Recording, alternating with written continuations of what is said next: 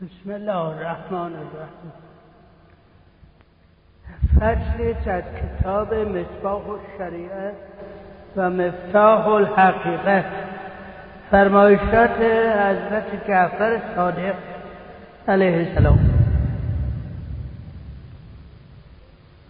فی المحب فی الله. قال الصادق علیه السلام. المحب فی الله محب الله. والمحبوب في الله حبيب الله. لأنهما لا يتحابان إلا في الله.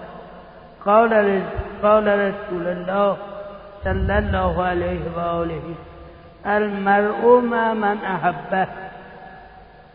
المرء مع من من مع من أحب. فمن أحب عبدا في الله فإنه أحب الله تعالى.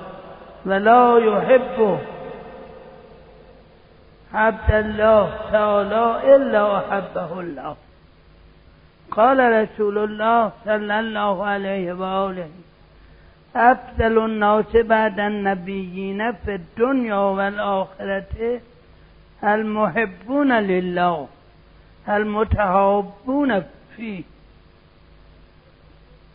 وكل حب معلول يورث بعدا في بعدا فيه عداوة إلا هذين وهما من وهما من عين واحدة يزيدان أبدا ولا ينقصان قال الله تعالى الأخلاء يومئذ بعضهم لبعض عدو إلا المتقين لأن أشد الحب التبري عن سوى المحبوب.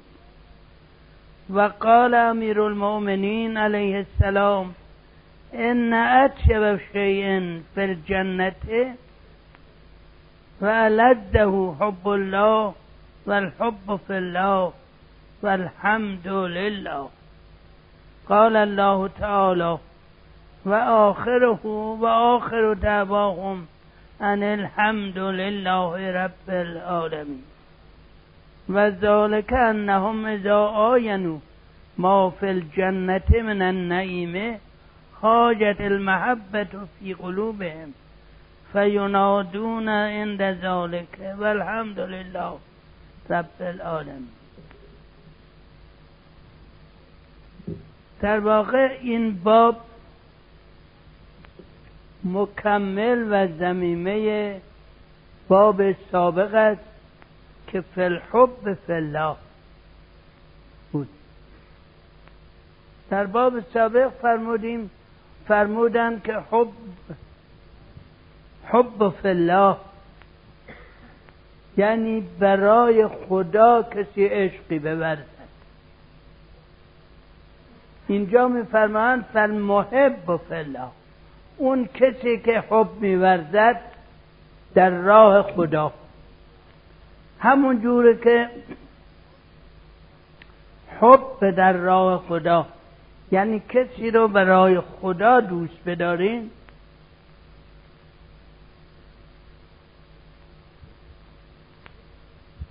این خدا رو دوست داشته در واقع. و کسی که محبوب باشه به اعتبار این که به اعتبار خداوند یعنی او رو دوست بدارند به عنوان خداوند در این صورت او حبیب خداست.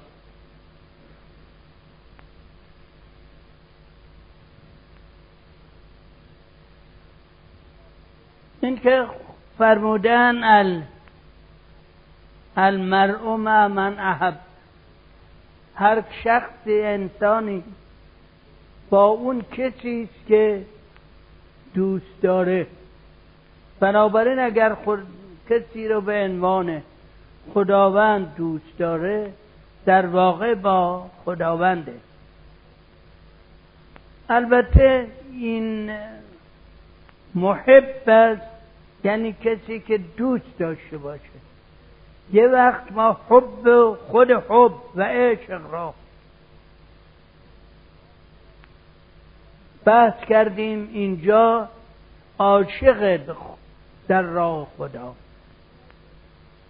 این فصل دیده میشه که تمام همون صفاتی که در روانشناسی برای حد اکثر حب یعنی عشق رو ذکر می‌کنن در اینجا ذکر کردن منتها به عنوان لغت حب. لغت عشق لغت مسئله بحث لغویه. به کار نمی‌برم نبرن اشکال نداره. این شعر می‌گوید که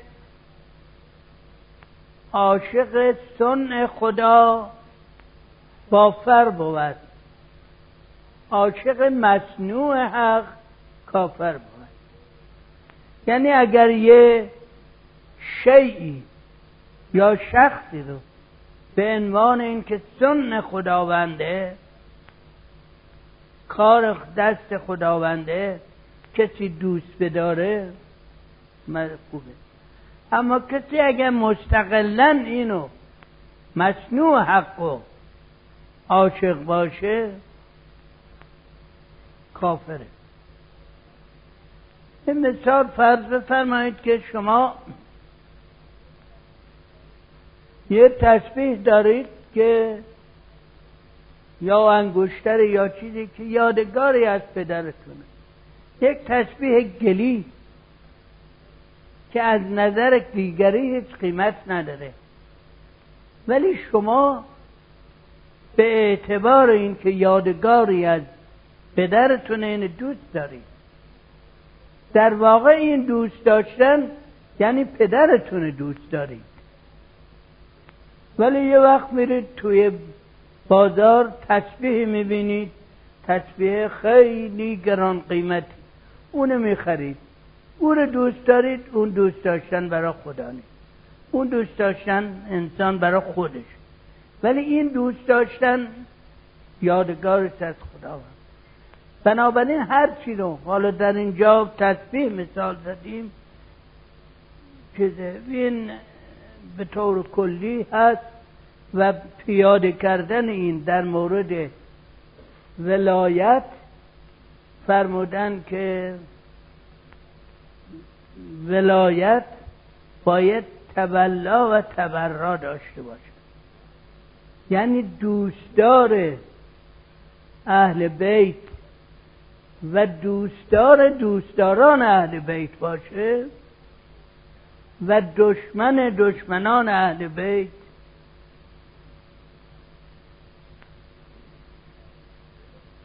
داشته یعنی دو رکن داره.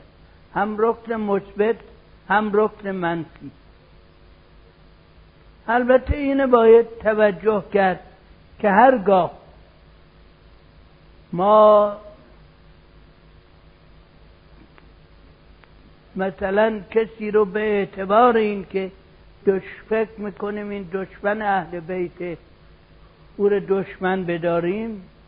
اگر خودش گفت من دشمن نیستم من مخلص اهل بیت هستم در این صورت باید اون دشمنی اگر برای خدا باشه تمام شده باشه. همین هم در اشیا برای اشیا هست هم برای افراد.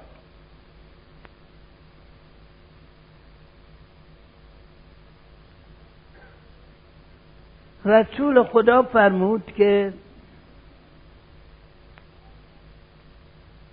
بعد از پیغمبران در دنیا و آخرت کسانی که دوست داشته باشند برای خاطر خدا و کسانی که اونها رو دوست داشتند برای خاطر خدا اینها افضل مردمه.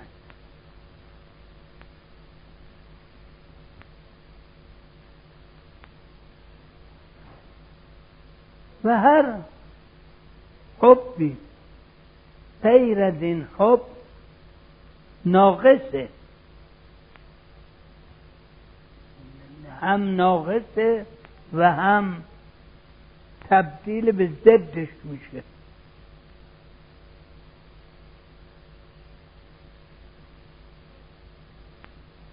قرآن میفرماید در که در اون روز روز قیامت اونهایی که در این دنیا دوستند بعضی هاشون دشمن میشن با هم. اونهایی هستند که دوستیشون برای خدا و در راه خدا نبوده.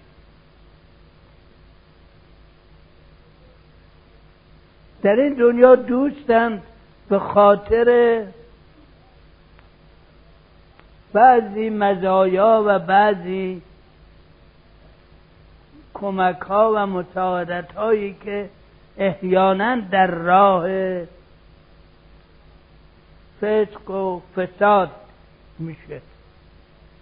در اون دنیا وقتی آثار بدیهاشونه ببینن میگن که در این فکر هستن که اینها این کارهایی که من کردم به واسطه دوستی با فلان شخص و با او دشمن میشن. در دنیا دوست بودن و از او کمک می‌گرفتن. در اون دنیا دشمن میشن.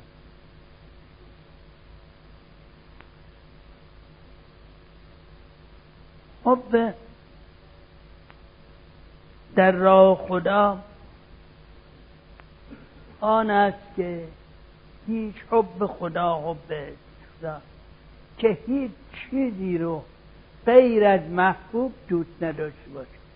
و این همون چیزی که در روانشناسی امروز اسمش گذاشتن عشق.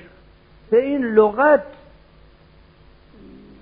تکیه نکنین و به اصطلاح اصرار نکنین.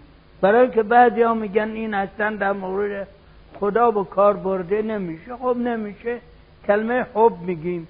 همون فرمایشی که حضرت جعفر صادق فرمودن. فرمودن هل دین و الا الحب اینجا مفصلا آیا دین جز دوستی و محبت چیزی هست یا نه؟